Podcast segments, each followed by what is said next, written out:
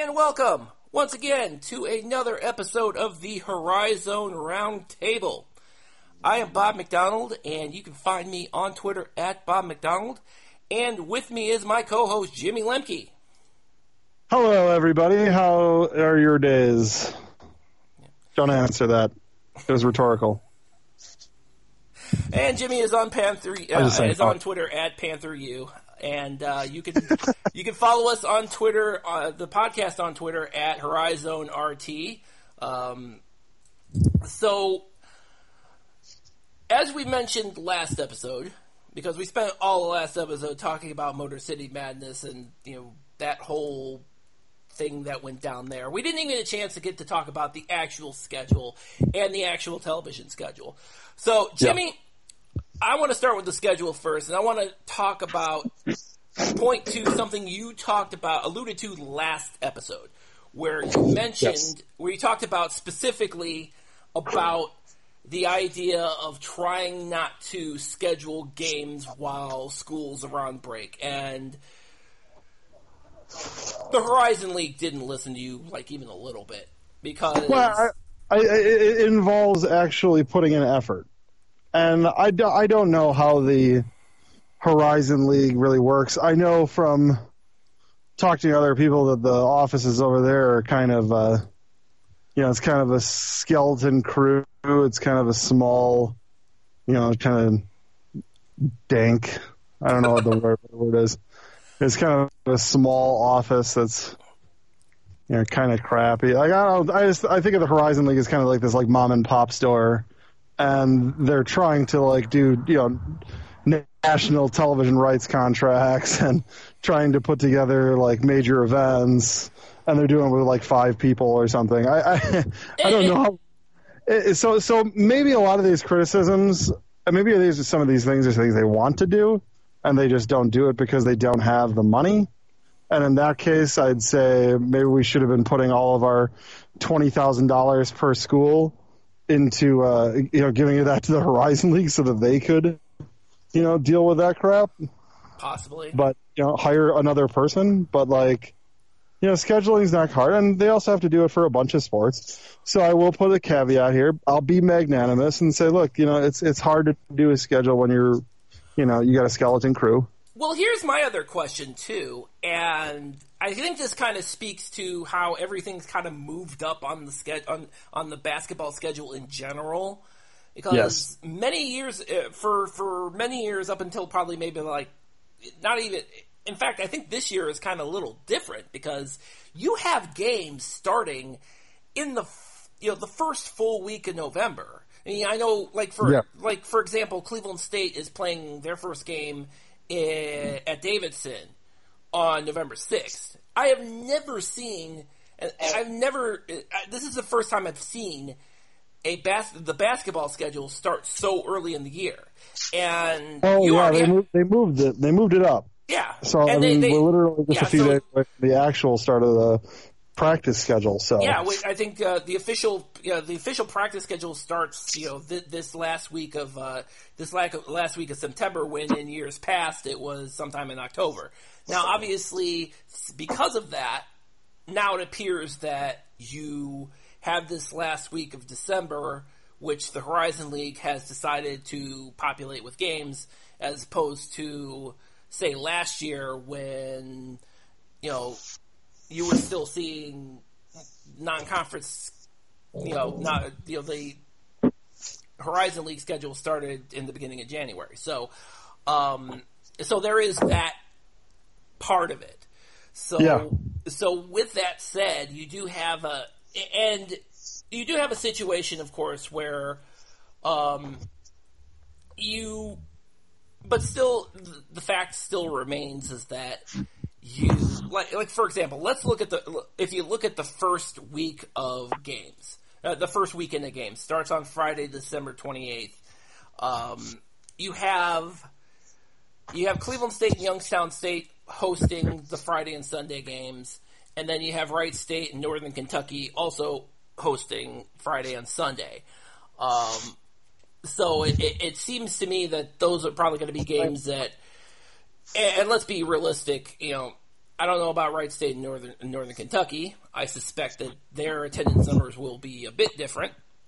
Cleveland State and Youngstown Yeah. State, on the other hand, although Youngstown State last year did actually have kind of a little bump in attendance, although the first game they have this year is again uh, in the conference schedule is against Detroit Mercy, so you have that too. So you know you, you have that going against you. Right. I Yeah. mean, Wright State, Northern Kentucky. Uh, I mean, it's just uh, I don't know. It's I I'd I'd like to avoid. I, I wish they could avoid having people play those games. I like the first weekend. Like I like I like the weekend where they do like the first weekend of December. I like having that for conference games. So I'd, I'd be fine with continuing some kind of arrangement with that. That's interesting. Um, you don't do that anymore. Um, and I always thought they should market it. You know, we're like they were like we're the only conference that did that, and the conference standings stood for almost a month, and it was it was cool. Like I, I figured it was like call it like an opening weekend thing. This is what the you know this is something that's a Horizon League tradition. You you market it as something that the that e, the ESPN family of networks can you know put out there. Like oh hey it's opening weekend. Yeah. the Panthers and Phoenix are visiting you know UIC and IUPUI this this week. Like let's let's talk about these. And then you know they could they could use it as like a they could have a studio thing put Adam Amin in there. It would look great. It would be nice. But which they've done before, which they've done before. And incidentally, I mean, you know, you had even if you put uh, if you had put those four Friday the twenty eighth games, uh, so those four games on Friday the twenty eighth and Sunday December thirtieth, you put those four games into uh, as opposed to that last weekend of December to say the first weekend of December. yeah You have you have four. You would have. You, it's pretty obvious, and we'll talk about this a little later on the podcast. It's pretty obvious that ESPN has gone to, you know, the, has gone into the. We're going to be broadcasting Horizon League games on Friday nights. I think that's been pretty much baked in the cake for like the last couple of years. But uh, to your Yeah. point, to your point, you would if you had done that, you would have had four different. You'd had four games to choose from in terms of the Fri- that Friday game. right And you know, given the given kind of the way, so but that's not, and and more to the point, if you're looking at the fir- if you had looked at the first weekend of December, yes you would have also had, and this is important because it, it speaks to what we discussed last episode, is you still have students that are sitting on campus right now at that point. The semesters, are- you know, the school school is still in session last weekend of December for pretty much everybody. Mhm. You know, for the, so so in that in that regards, and I think that was kind of the mind the thought process, and this didn't happen last year, but it happened in years past, where perhaps that was the better way to go because a you're going to get if you're in the first weekend of December, to your point, you're going to be the you're going to be one of the only teams you're going to be one of the only conferences out there that is doing it right at that right at that point in December. Uh, maybe a couple of I think maybe a couple of major conferences are doing that now, but the Horizon League in particular would be doing that. But more to the point, again, you'd be able to maximize the attendance because you would also have that student element coming in. right right right However, Um, that didn't happen. Yeah. I mean, they could they could capitalize on that first that first week by doing four games of, you know, that first Friday you do four games and the you know four whatever games and then like the big like main event, you could have like two teams that are put towards the top, with that are also rivals. Obviously, at this moment, we're talking about Wright State and Northern Kentucky, mm-hmm. who are both both you know teams that could win the Horizon League Sure. put them put them because because when you're doing the schedule, there's four games between teams that are doing travel partners, and then and then one game for the actual travel partners, and then that's the only game they play that week. So I would think that like for a Horizon League opening weekend, you know, because they have that Friday spot with the uh, you know they have that Friday spot with the con- with the ESPN that they could market those. And then the big that big game for whatever it's ESPNU or ESPN two. This is like the first conference rivalry game of the regular season for for whatever for any conference. Like this is the first conference rivalry game. This is one that could have have a major effect on the you know the the goings on of the conference. One team gets a way to get a leg up um for a whole month before the rest of the conference season gets going. They get a leg up on their on their travel partner rival as well as you know the best team, and then that's that's a game that you pick for television. I, I would think that it would be an obvious choice to do, considering what what they what they need, which is eyes on the conference. Yes. And that's a game. That's a game that if it's a good game, gets on Sports Center. Uh, Even even at the stand the stance of our of our you know uh, conference, which at the moment is in the twenties. Even at even with that, you have the national TV contract, so we got to get we get a smattering games on national television. Obviously, E ESPN could be pitched that this could be a smart idea. Put out you know the Wright State Northern Kentucky game the first week of December. These two teams are going to be vying for the conference championship. This is the first conference. Ga- this is the first conference game of the season for any conference. Mm-hmm.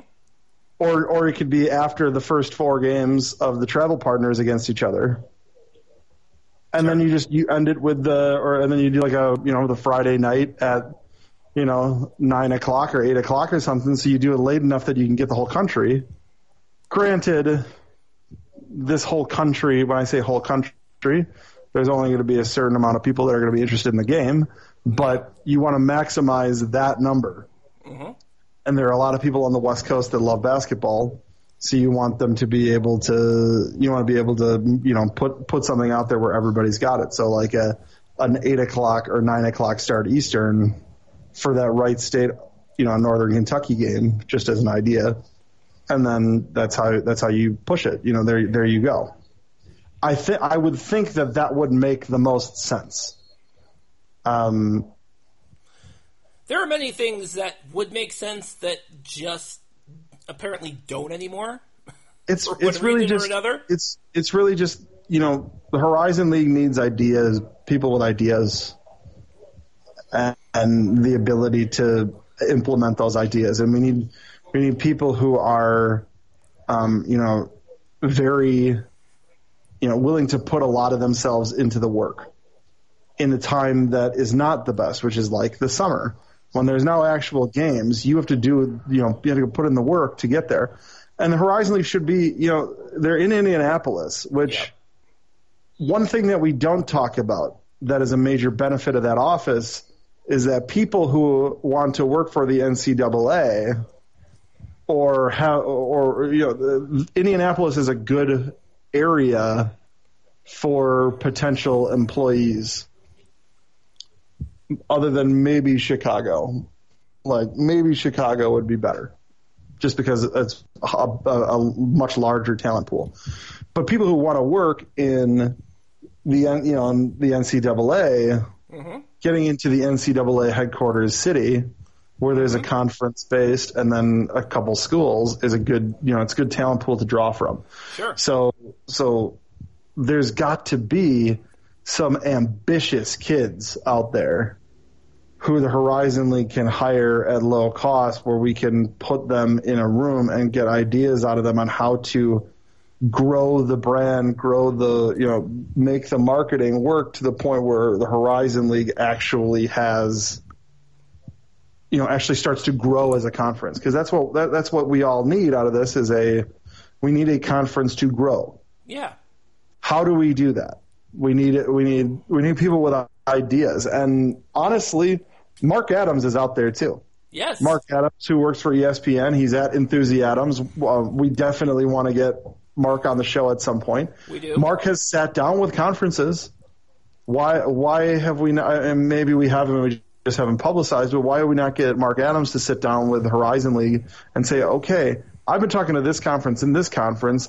Scheduling needs to get better. Why don't we have to do this? And because the Horizon League has fallen back and the Summit League has gotten better, as much as uh, much to our chagrin of our 2009 selves, we have to consider the idea of doing a Horizon League Summit League challenge during the season. Where maybe instead maybe maybe instead of this, instead of saying like, okay, here's here's the Horizon League Summit League challenge, it's the same format as the Missouri Valley Big West Challenge, or not Missouri Valley and Mountain West Challenge, or the same as the you know Big Ten ACC Challenge. Instead of doing that, maybe we make it like every team plays two or three games, Mm-hmm. and then you can build a schedule from there, and then every team that plays two or three games, and the conferences pick the teams. You know, the Horizon League picks their their you know one through eight or whatever the Summit League has. The Summit League picks their one through eight, and then each of those teams that play play a return game the next year to create because scheduling is such a problem. The Horizon League and Summit League could knock out four non-conference games right there, mm-hmm. and because they're putting their best teams up, that would be you know theoretically you have a minimum of three, probably four games where the top you know team in the Horizon League is playing the top two teams in the Summit League, and vice versa. Two for because you'll have the first the the two games, and then the next year the return games for those. So they've got four games, and they're all quality games. Mm-hmm. And because you do it, because you rank the teams, now those teams that are not doing so hot are playing other teams that aren't doing so hot. So maybe they have a better chance to win, but they're not also not begging the other team, other, other leagues' top RPI teams. The more games that the Horizon, you know, the more games that the Horizon League, and I assume that we're going to get stronger because there's really, I, th- I think we've hit a floor as a conference Yes. assume we're going to get back to you know back to a strength where we're in the teens. Maybe it's 18 or 19, but we're still in the teens. And the Summit League maybe hits like their absolute ceiling at like 14, 15, or maybe it's like 12. I mean, who knows? But like you get these two conferences together, the more games they play against each other, that's the less games that you have for Youngstown State to play. And I'm not not like a I'm not talking about like the D the, the non D ones like Tiffin or those, but the less games they have to play against St. Francis of Pennsylvania, where they're playing a Division One team that is more like a, a Dino, Division One in name only. You know, it's you, you don't want you don't want Horizon League teams to be forced to play, you know, forced to go out and get bad games. So the less opportunity they have to do that, the better. So the Horizon League needs to start looking at okay, we need to start either putting out and setting a specific set of guidelines that will require our teams to play better, mm-hmm. or or we need to start talking about setting up as many challenge games as possible against other conferences that are good or you know good or at least not terrible, and then we can start talking about okay, well, hey, if Wright State is only playing teams that are, you know, they they play two Summit League teams that are the top two teams, so they're 75 to 150 in the RPI or whatever the new. I can't remember what they're calling the new one. We're gonna have to do an episode on that, by the way. The net, N-E-T. That's what it is. So maybe they're 75 to 150 rank in the net, mm-hmm. and like I will reiterate, we definitely need to do an episode on that. But once Yeah. once we once we do one on the net, you know, say say 75 to 150 in the net. Wright State's got two of those games, and then say the next two games that are return games, like the year later, like for the teams that they played the year before, are you know teams that are 100 to 200 in the net. Those are four games that are not harpoons to their RPI or their their net. They're, those are four games that are not harpoons. They've got uh, you know the the 18 conference games and then two to four games in the Horizon League tournament. So you've you've you've already well in the for the regular season you've got 18 and four so that's 22. So Wright State now only has to get you know eight games or 10 if they do a uh, an in season tournament, an ex- exempt tournament. So all of a sudden Wright State doesn't have as much to go out and get. And maybe we do that with not just the Summit, but the MAC. And all of a sudden, Wright State's playing North Dakota State, South Dakota State, just assuming that these are the number one, two teams in each conference. Mm-hmm. And then playing like I don't know who's number one and two in the MAC right now, like Buffalo and Akron or whoever. I don't. I, I don't pay much attention to the MAC. I think of them as a football conference, but whoever the two best you know, teams Yeah. are in the MAC, mm-hmm. and then you get returning games within the next year. All of a sudden, you have scheduled eight games of Wright State schedule against teams that should be uh, pretty good to great. That there is a downside in that. What if one of those teams like suffers a catastrophic injury or two, and all of a sudden the team is not good? But I think it's worth. I think it's worth the risk to get that. You know, get that not having to worry about the schedule that on their schedule off of their shoulders and you also make that announcement in the middle of like summer or something. So you work on you work on making that schedule in the late spring. You know, at the same time that the Horizon League's working on its baseball tournament. So then, you know, come June or July, you've got something to announce, and maybe you maybe you do a deal like uh, is the Horizon League still got its sponsorship with Nike, if I remember correctly. I believe so, maybe you make that maybe you make that you know figure out with Nike if it's even possible, but you make that announcement with Nike at an AAU tournament. You don't have any teams doing anything, Mm-hmm. but the conference announces it. Oh, hey, we're doing this.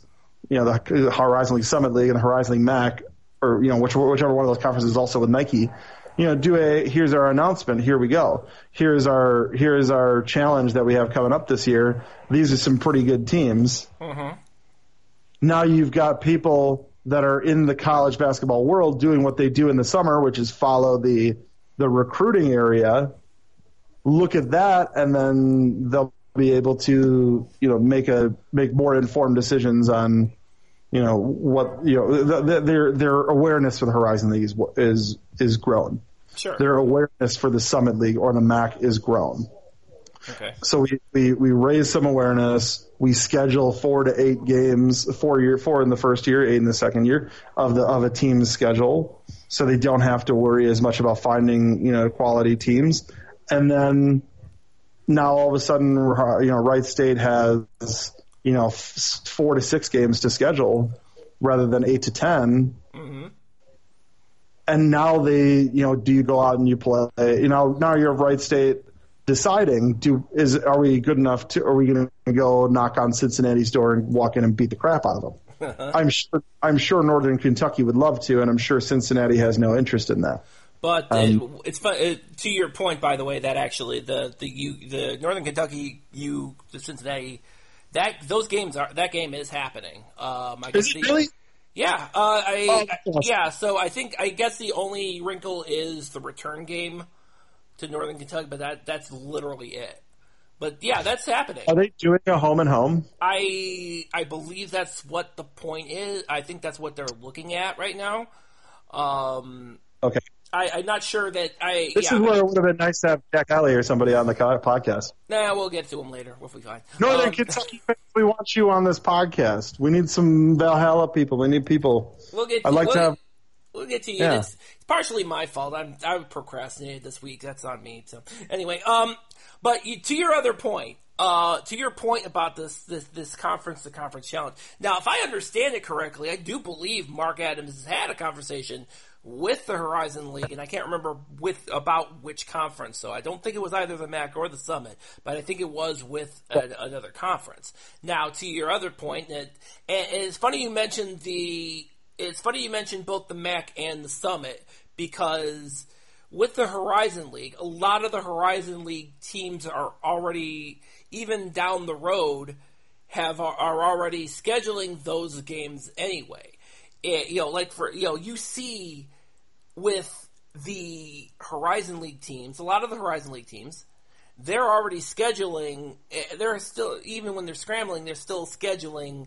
You're still scheduling MAC teams. You're still scheduling Summit League teams. But to your point, it would pr- it would make a little it would make much more sense if instead of just scrambling to try to get you know MAC teams and and Summit League teams and the Horizon League teams together at the last minute in like July or in like August or something. Instead of doing that, get them together in you know even get them even get all these people in the room during the final four. They're all there anyway. Get them A in the lot of- room. Get them in the room and say, "Hey, so I, here's the thing." we are now in a situation where mid majors have to band together because you're at a point where all these Power Five conferences are scheduling. You know, they're they're going from 18 games to 20 games in their conference schedule.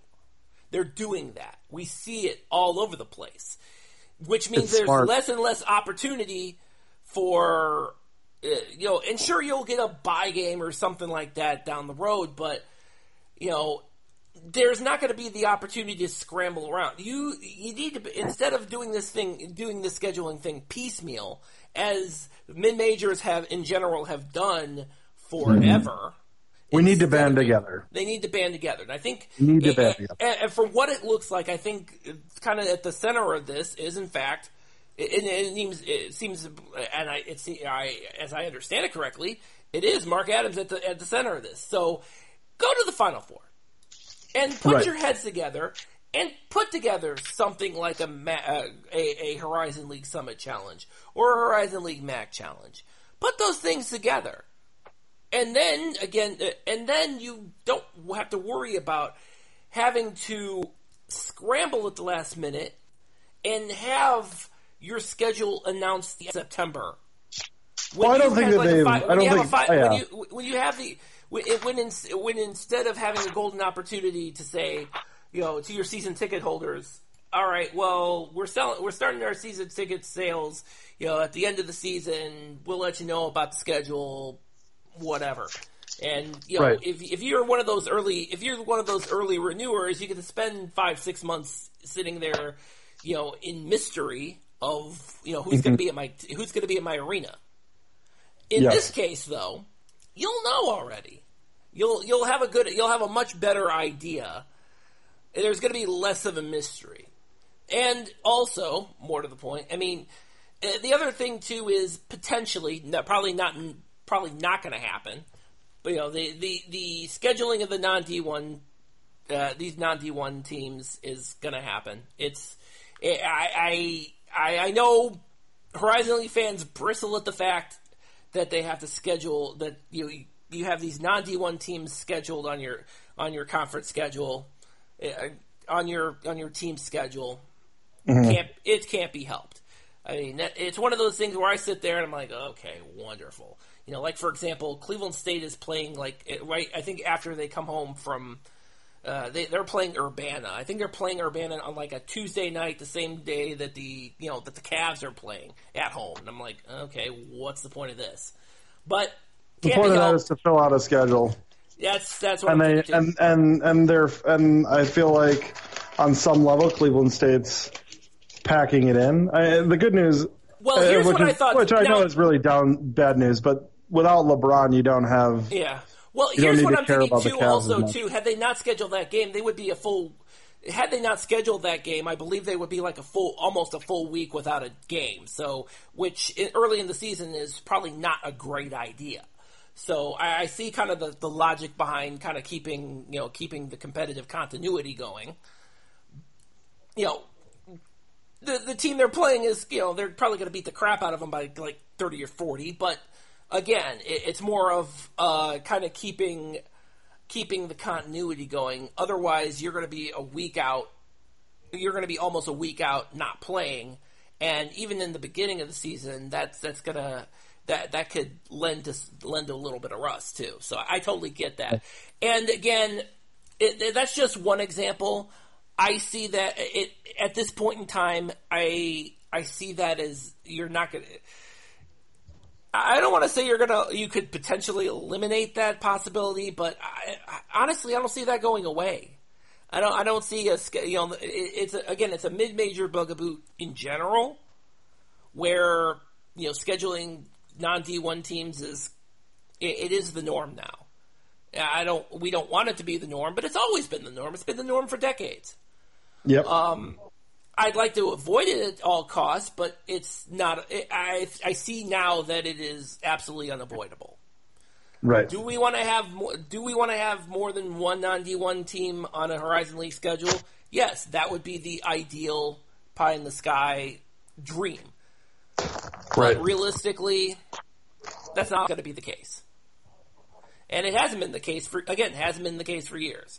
You know, and again, I think if you get to a point where you have a potential for the a say if you have a t- potential for a Horizon League Summit Challenge and or and or Horizon League MAC Challenge, you kind of reduce the you kind of reduce the opportunity or the need to have that many non D one teams. Again, you don't completely eliminate it, but say for example, if you have games in these you know conference conference challenges, plus you add in a buy game or two, plus you add in potentially an exempt tournament, you know that that fills out your schedule pretty quickly.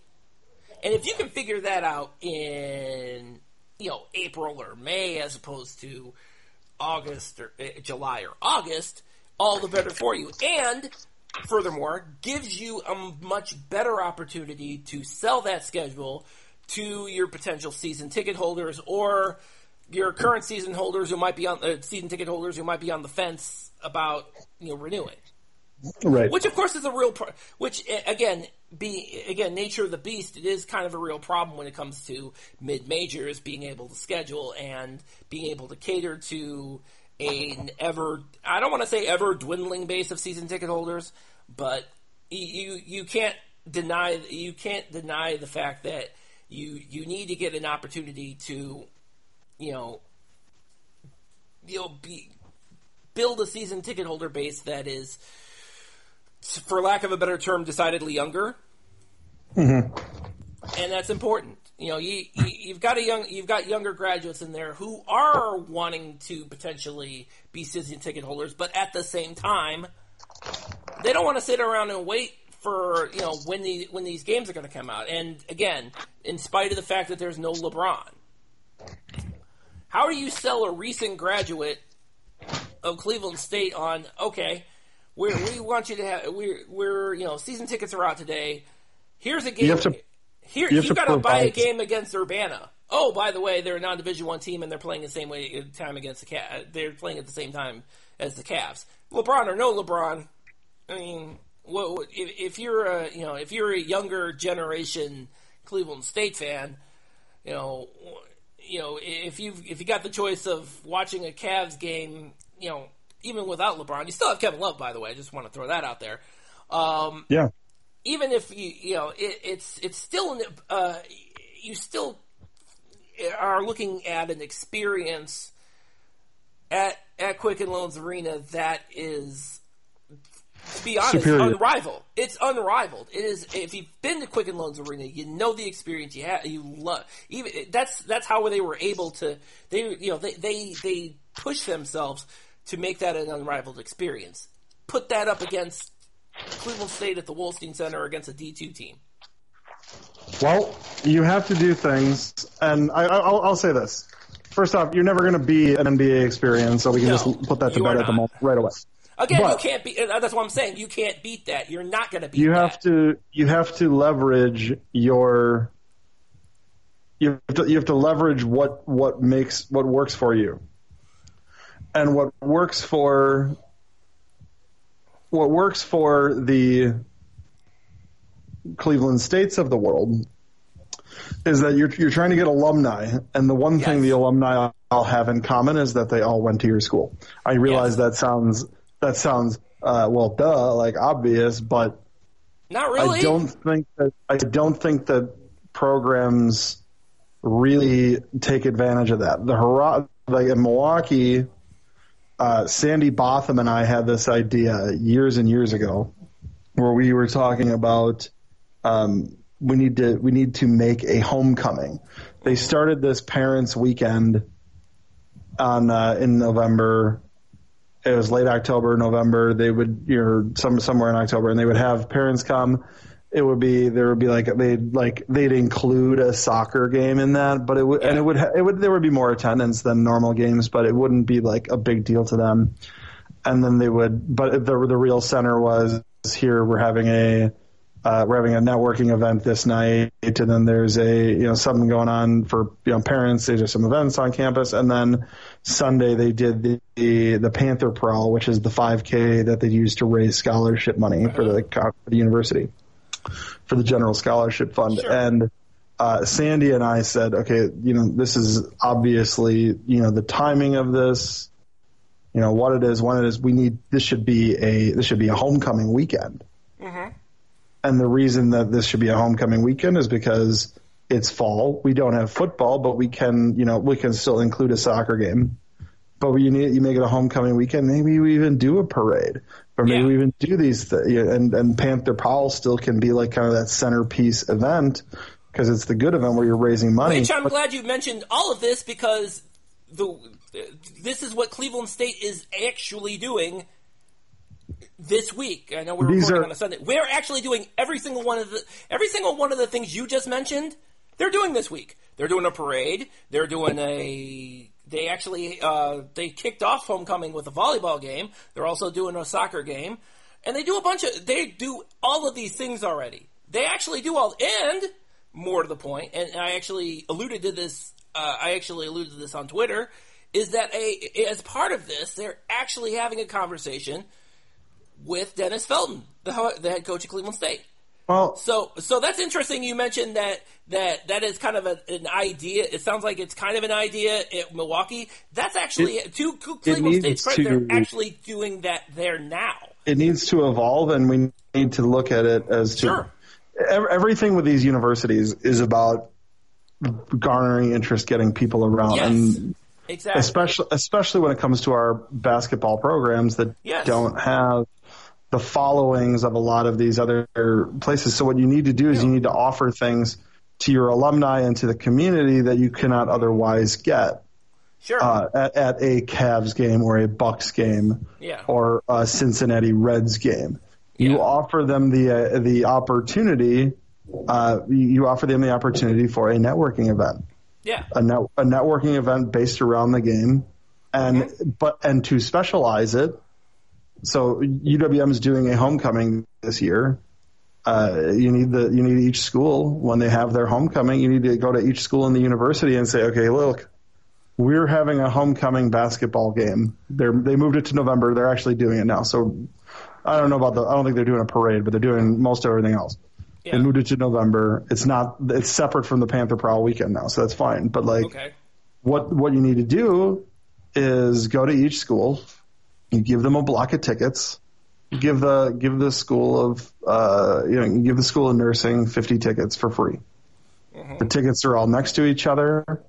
Offer to help uh, set up with like for for for because we play downtown. We have the Hyatt across the street. We have the Hilton a couple blocks away. We have a few.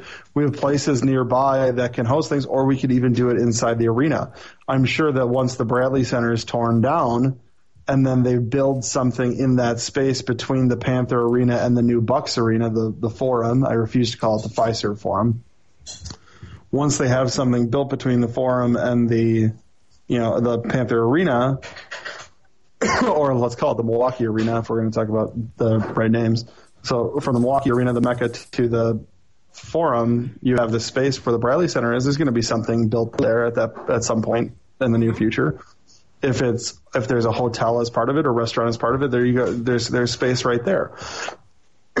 Each school you know 50 to 100 tickets depending on the size of the school and it's not like it's it's it's homecoming but it's like it's not like UWM with their 11,000 seat arena is is going to have trouble finding places for these schools to put fans it's not like it's not like oh you know maybe we shouldn't give 100 tickets to the College of Letters and Science because we the 100 tickets is a lot of tickets. I don't know if we should do. No, it's a stupid idea. Give them the tickets.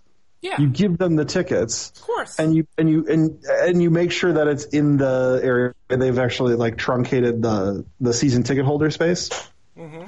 to only be sections around the court. It, it actually went with a came along with a rise in ticket prices because now you no longer have the ability to get the cheap tickets away, but uh, for the whole season now you got to do it on a game by game basis. Uh-huh. But like, but but what what they've got now is they've got a horizon. You know, they've got the, the Milwaukee's got this.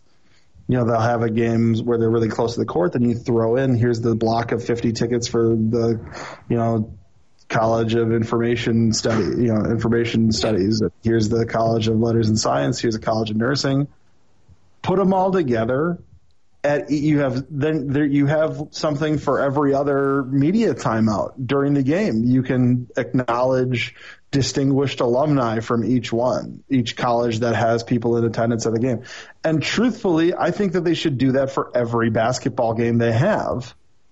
And but maybe apart from that, um, you but then you do like the homecoming where you get every college involved.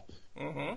And then each game you have, because there's like 13 or 14 colleges at the university, everyone could take a game. And it, you, you, long story short, and I'm sorry that I rambled on this, but you, you, you leverage what you have. Yeah. And each of our universities have uh, a group of people that paid us a lot of money to attend our place and learn from our place so they could get that degree that gets sets them up to start their careers and their adult lives. And now that they're in those adult lives we need to pull them back. Yes. and too too often UWM did a really nice thing. I wish that they would be a little more uh, ob- I wish they'd be a little more explicit about this, but they've separated the UWM Foundation that raises money from the UWM Alumni Association that just Really? does that just does networking events and stuff. Yeah, Really? Wow, that's not. it's it's That's it's weird. not it's a little Sorry. weird, but I will say this: I prefer it. I think that whoever came up with that uh, did a did a great job because we have a lot of alumni and they don't like getting phone calls about raising money. but you set up a networking event and the foundation will have somebody there to talk to them about what's Yeah. going on in the university. sure. So you have you have opportunity to to leverage what you have, which is the academic side of the university, to help the basketball side of the university, mm-hmm. which will in turn, the stronger a basketball pro- program is, the better it is for the academic side of the university. You you need to work with each other, and there's a in in Wisconsin here. The gold standard for using that is uh, is Donna Shalala. She's now she's been at I think she's still at Miami. I don't know if she's at Miami. Uh, no, she's actually running for Congress. Is she really? She is, and well, yeah, good luck to her. She, she, yeah, she's kind of phoning it in. So, Is, uh, uh, but anyway, is, is I, I do have to make a crack. Is Nevin Shapiro one of her big Oh, donors for her? I don't. Isn't he still in jail, man? I don't. Jeez, I I'm don't sure know. he's still in jail, but you can, you can still wire money from jail. Uh, but Unless he had to pay restitution, I don't know. but when, so Donna Donna Shalala became chancellor at Madison in the 80s, in the late 80s, and she she recognized that the university, which had been a laughing stock in sports for a very Yes. long time, except for hockey, where it was one of the better teams, but they didn't have a Big Ten in hockey anyway, so it doesn't matter. The the they've been a laughing stock in Big Ten sports, mainly football, Yeah. basketball, for a very long time. they were. And what she understood was that the athletic side of the university is the marketing side of the university. If you if you take away what they actually are, which is students bouncing a ball or throwing a ball, if you take that out of it, what is what is it? It's getting people to show up to see your you know, see you basically market your university to them for a couple hours Yeah. it's marketing for the university. Yes. So when is. when you when you recognize that that is what the athletic department is is not not only some marketing but the best marketing your university has. Mm-hmm. Once you recognize you have that, you and and you and you're willing to invest. And I don't just mean money. In fact, a lot of times I don't mean money, but you invest the time and effort to leverage that yeah. because. Um, have you ever seen the program, the football movie? yes, yes. James Caan, who played the head coach in that, has this great line where he's, uh, I I think he's trying, he's trying to get his crappy backup quarterback reinstated because the starter is like in rehab. I believe the, I, and I think I'm paraphrasing here, and you don't get 80,000 people to watch a chemistry test. I think that was exactly. I that think was it's a the- that was the biology exam. Or Doesn't matter. something like and that's that. the point. You don't get 80,000 people to show up for that. At Milwaukee, we have gotten 11,000 people to show up to watch a basketball game. Mm-hmm. So you need you, you you have that opportunity there. Yeah. to get you have the opportunity to get that. So Yes. Milwaukee needs to leverage what it has. It has a Division One basketball program that has some history, maybe not the greatest history, but some history with some real a Sweet 16 that your program and my program and a couple Horizon League programs have done, but only like six. There's still only like 60, 70 schools in NCAA history that have been to the final or to, been to the Sweet 16. We have that. Cleveland Yes. State has that. Did- They didn't Yes, get which is why we'll never let it go. didn't get 35 years later. That didn't get vacated, right? So, um, but actually, also to your point, and to the marketing wing of your point, you will also notice that when you have a, a team that does well in an NCAA tournament, Sure. you also, and, and this is true, you you also find yourself as a university getting more applications to your institution. Look this at happens. uh, This happens. It, it happens everywhere. It's everywhere. It's well documented. yes. Um, Butler's first Final Four run netted the university something like six hundred million dollars of free advertising. Yes. Uh, Butler's basketball program will not spend that amount of money f- for the next fifty years. Never. So where what are we what are we talking about here? You you your basketball program because we don't play football. Our basketball program is where and it's our men's basketball program. Apologies, Amanda Brom. It's your men's basketball program needs to be there. Green Bay aside, because Green Bay has the benefit of nothing else going on once the Packers season ends. So Green Bay's women's basketball team, which is an absolute dynasty, Yes. they're able to leverage that, and that's good for them. And Absolutely. I'm glad they're able to do that. And I would love to be able to do it with our women's basketball team down here. It's easier to do it with the men's team. So that's why you that's why you care about what conference your team is in and how good that conference is and what teams are on your schedule and are the teams better and and are is your coach good enough? And is the recruiting are the recruiting classes good enough? And who's starting at point guard? And who's making the shots? And who do we have who do we have on the schedule next year? And are we going to play in any tournaments? Are we going to host a tournament? What do we these are why these things need to be important to the chancellor presidents of our universities. And it hasn't been the case here with Milwaukee since Nancy Zimpher, and well, really Carlos Santiago, who su- succeeded her in 2004. But he really he saw it and then saw Bruce Pearl leave, and that kind of like there was a vacuum really that like came in. Nobody's Bruce Pearl. Rob Jeter really never had a chance with those people. So it was you you you need to have somebody that understands what it is. Here, Mark Mone, I don't think he gets it and by don't think I'm about 99.9% sure that the guy has no uh, fucking idea as to what the athletic department, specifically the men's basketball program, can be. Well, if if this guy understood what a successful men's basketball program would mean for his job performance and his bottom line, and the things that matter to him, which are admission, enrollment, applications, student retention. These are mm. things that matter to him. So he should pay attention to the things Yes. that the one thing that one thing that helps all of those things, which is a successful basketball program. Donna Shalala understood that. Brought in Pat Yeah. Richter, who was the vice president of Oscar Mayer. He had no, he was an alumni, but he had never worked in college athletics before. Mm-hmm. He went and hired Barry Alvarez to be the head coach, and the rest is history after that. Yes. Basketball, uh, the basketball program ended up getting better. They went to a surprise Final Four. They hired Bo Ryan. The, the history, there's history there, but they leveraged the potential success of their program to get like Herb Kohl to give hundred, you know, dozens of millions of dollars to build the Kohl Center.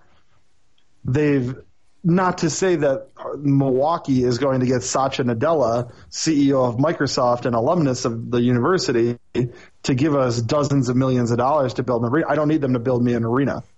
You know, we do need that practice facility, which I, I, understand. There's some news on that. I haven't been, I've been very busy with work, so I haven't seen it. And I was just got back from vacation, but, um, but we need to you need to be able to you know leverage these things to get your program better because as your basketball program gets better, your university gets better.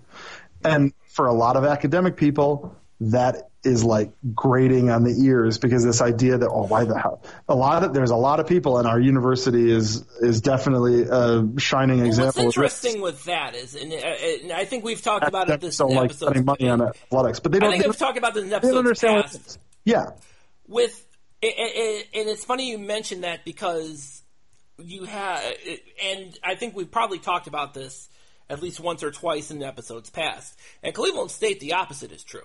All of the donors, you know, like a you know a Donald Washkewicz, the CEO of Parker Hannifin.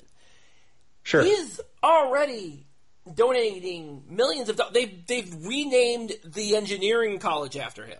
Yeah, So it's interesting that you mention that dynamic where you want to try to get use athletic as a vehicle to get those don uh, those rich donors back.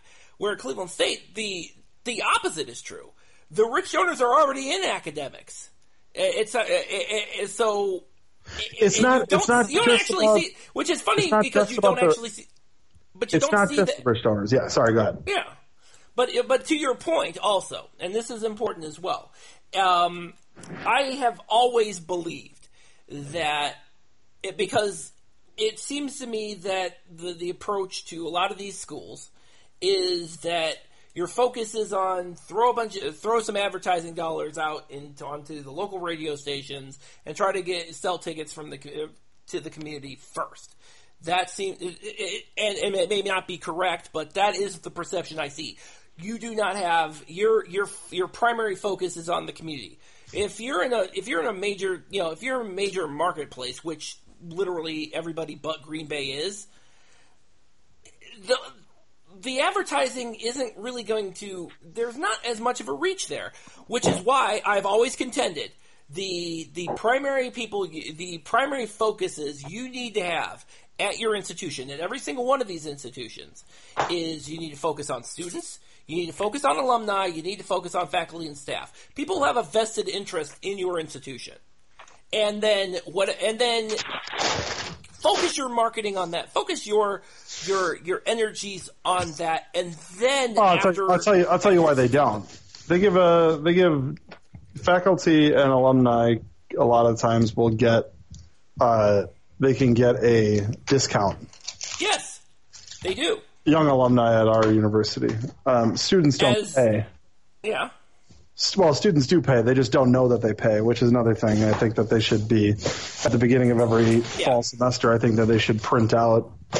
Uh, I think that they should print out a send out a way uh, send a send out a voucher to every Yeah. incoming freshman into their dorm mailbox saying, "Hey, you you have paid hundred and twenty five dollars this semester towards the athletics department as this." Here are your vouchers for the basketball games yeah. and then you have a, vou- a perforated thing with every every game on it. So you give students something in their hand that lets them know, oh, hey, by the way, you paid for this. You may want to take advantage of it. They don't do that. Uh, And I don't know. I don't know. There's a lot of institutions that It was it was told to me by somebody that used to work there that in the athletic department on the That might be, and that's probably true. It was told to me by somebody who works there that, that that they don't want to spend that money, which is not much money, because they're not sure if they'll have the actual advantages that that it, that it brings. But whatever, I I, I don't. What don't advantage? care. What does it matter? What does it matter?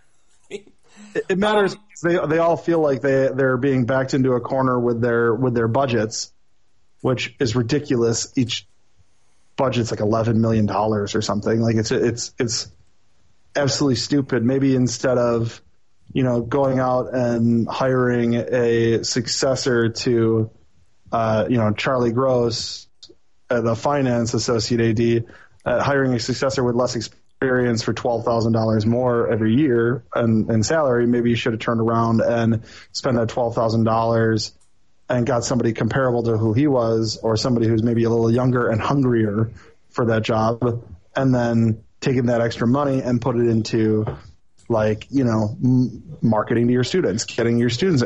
Maybe you know that mailer would be paid for several times over. The mailer Yeah. discussing.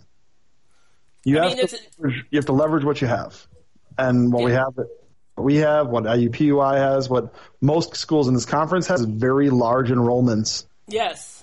And what we what we have is academics for the university. That's how you can get people to say, okay, on this game, game day for the Cavs, you know, the Cavs are hosting the the future Eastern Conference Championship Milwaukee Bucks. You know, instead of that, how about I'm going to go to the Cleveland State game because I'm a I'm a College of Business grad and I want to move up in the world and I know that that they're having a they're having a kind of like a a pregame networking event at the Cleveland State game down at the Wolstein Center at one of the in one of the side rooms. Maybe I should go there and you know rub elbows with some you know uh, really high highly successful alumni. Sure. That maybe I can find, you know, elbow my way in and get get you know get my foot in the door somewhere and advance my career. These are things that those people, these young alumni, those middle-aged alumni, care about career Yep. advancement. Sure and do. what Cleveland State can offer them is the opportunity to rub elbows with people who have already reached or gone beyond the level that they have ambitions for in their own careers. Yeah. That's something Absolutely. that they can do, Absolutely. and they don't. Why? you know, like. In, I, I, I forget the name. What was the name of the big donor you're talking about? Who's already giving money to the academic side of the university? Uh, that would be Donald Washkewicz, the CEO of Parker Hannifin. Okay, Donald Washkewicz, CEO of Parker Hannifin. W- Would you be willing to give us an evening of your time?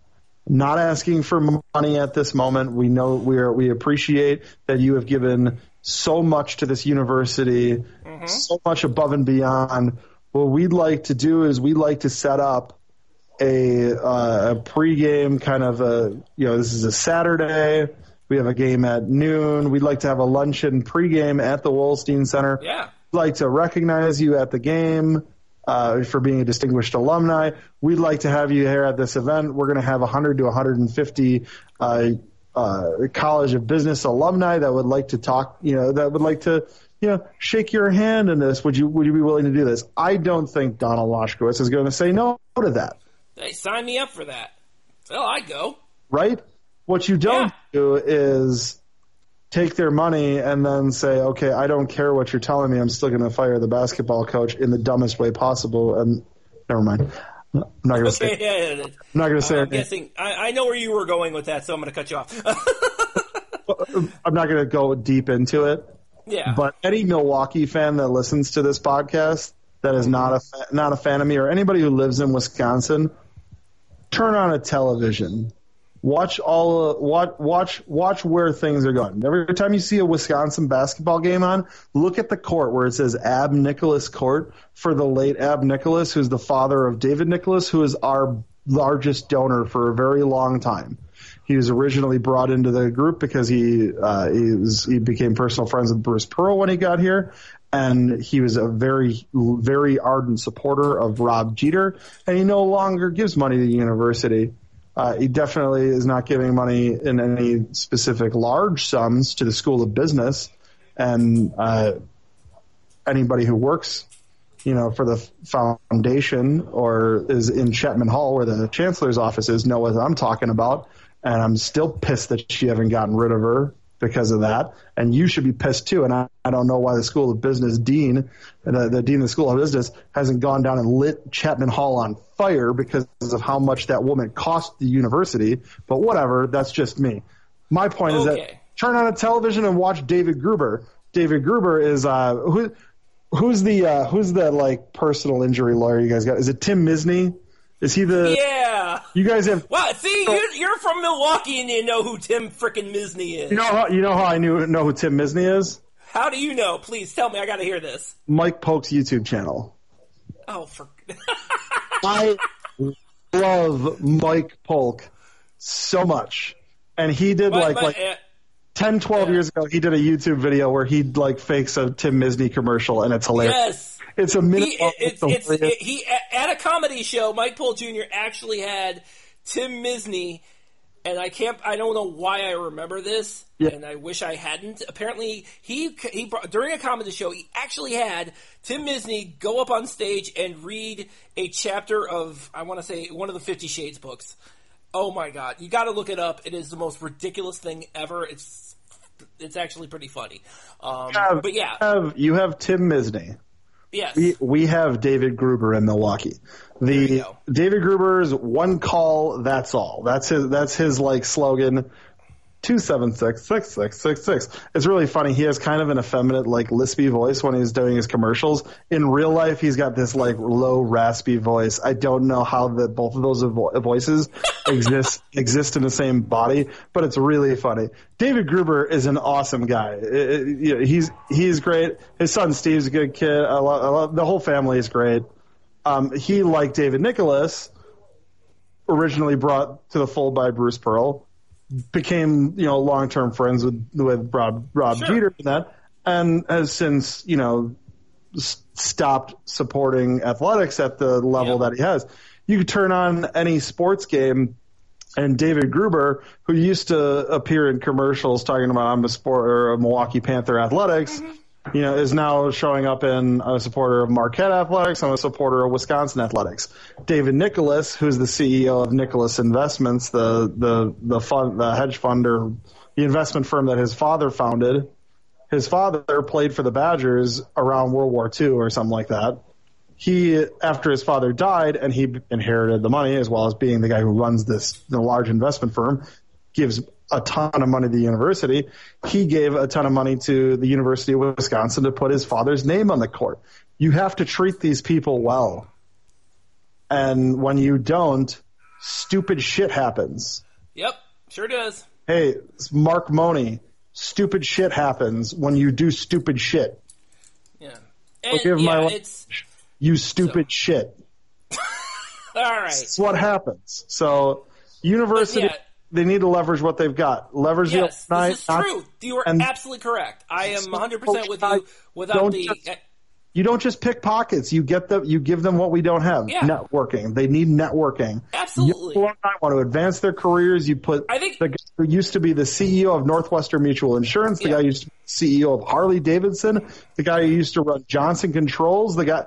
We have all these guys who used to be CEOs of Fortune 500 companies. yeah. And now Satya Nadella. God, if you get Satya Nadella in here and you do a networking event around a basketball game, where alumni, I would pay a couple hundred dollars just to meet the man.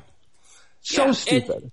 Well, what's interesting, let- and again, to your point, again, it, it and you do see that. and I think at some institutions, and uh, to your point, at some institutions, this does happen. It's just going. I, I think to to your point, if you like moved one of those, uh, and again, Cleveland State is really good at doing this. He, he, Washkewicz is on, on on campus all the time. Um, one of the um, Monty Ahuja, who's the founder of Transtar, big alumni donor. He's also well, you know, he he's also very well in the, you know, Andy Puzder, and if that name Hey, sounds I know familiar, that name.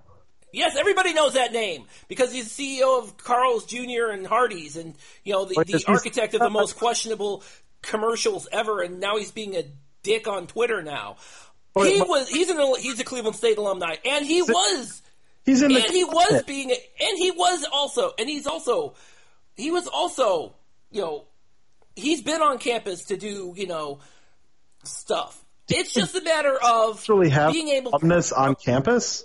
Uh, it- Yes. you have an alumnus in the cabinet.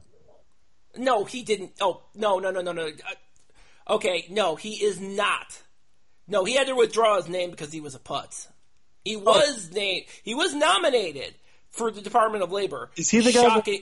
Is he the guy that Pete Davidson said looked like if Michael Fassbender played Magneto, or if he played if Michael Fassbender played Lex Luthor? I have to check this out. It- it- oh God, I, I don't remember. I don't remember. Um, So but Pete, yeah, yeah. Pete Davidson looks like Brewers player Christian Yelich, by the way. Um, So, um, anyway, uh, just, just kind of wrap everything up. Yeah, we've had those. I think it's to your point, and I'm sure this has happened in. At a, I'm, I can't. I don't doubt that this has happened in other uh, other of our Oh, other institutions. guy. Totally the guy. If you are listening to this podcast, go to your computer, open Google, uh, Google Andy Puzder, a, a, a, Andy, and then last name P U Z D E R. I thought it was Puzner, but Puzder. Google Andy Puzner. Look at the first image on there and tell me. Tell me that Pete Davidson from Saturday Night Live didn't knock it out of the park when he said that looks like Michael Fassbender playing Lex Luthor. It's the funniest thing I've ever seen. It's so accurate. It's so right. accurate. Oh, enjoy that mental vision. Um, yeah, but again, to your point, there are institutions that have those rich donors who do do that. I think it's just a matter, to your point, to kind of, kind of align it a little better, align it better with, with your, with, with your, with, with basketball. Just Yeah. do that. That is, I guess, in an end around sort of way, since this took us a while to get to this point, yeah, do that. That would be great. I would be totally, I would be on completely on board with that. Um, and so that is, you know, I, I guess at this point in time, just now that we have given everybody the mental vision of what Andy Puzder looks like, um, um, I, I think now it's just uh, we'll, we'll go ahead and uh, we'll go ahead and close out the show here. Um, Andy Puzder is definitely welcome if he ever wants to come on the Horizon Roundtable. I just called him a dick. He's not coming on here. What is wrong with you? Well, maybe, Um, maybe he's maybe he likes that. I don't know. Maybe he's uh, yeah. Maybe he'd be appreciative that you're honest about him. Who knows? all right. Anyway, um, I doubt that very highly. Um, I That invitation is also open to David Gruber and Tim Misney. Oh, David Gruber and Tim Misney. Okay, we'll, we'll make yeah. Okay, there you go. Um, You can't all you right, can't so- go five feet in Milwaukee without seeing David Gruber's face. And it used to be accompanied half of the time by the Milwaukee Panther logo, and now it's accompanied by the Badger logo and the Marquette logo. Brilliant. So, all right. So you can get. Yeah. So, um, as always, you can uh, listen to episodes of the Horizon Roundtable on sportshacks.com, hax.com. Uh, you can find us on, uh, you know, your podcast apps, uh, iTunes, Pocket Cast, TuneIn. You can. I did look that up. You can uh, say to your Google Home, uh, "Play podcast Horizon Roundtable," and it will bring it up. There you go. S- And Same with can- Amazon Alexa. And same with Alexa. That's how yeah, that, and Alexa too. So yeah, so you can yeah, whatever your home device is, be it Google Home, be it Alexa, yeah, we got you covered too. So all right, so uh, that's it, and we'll and tune in next time for another episode of the Horizon Horizon Roundtable. Take care, everybody.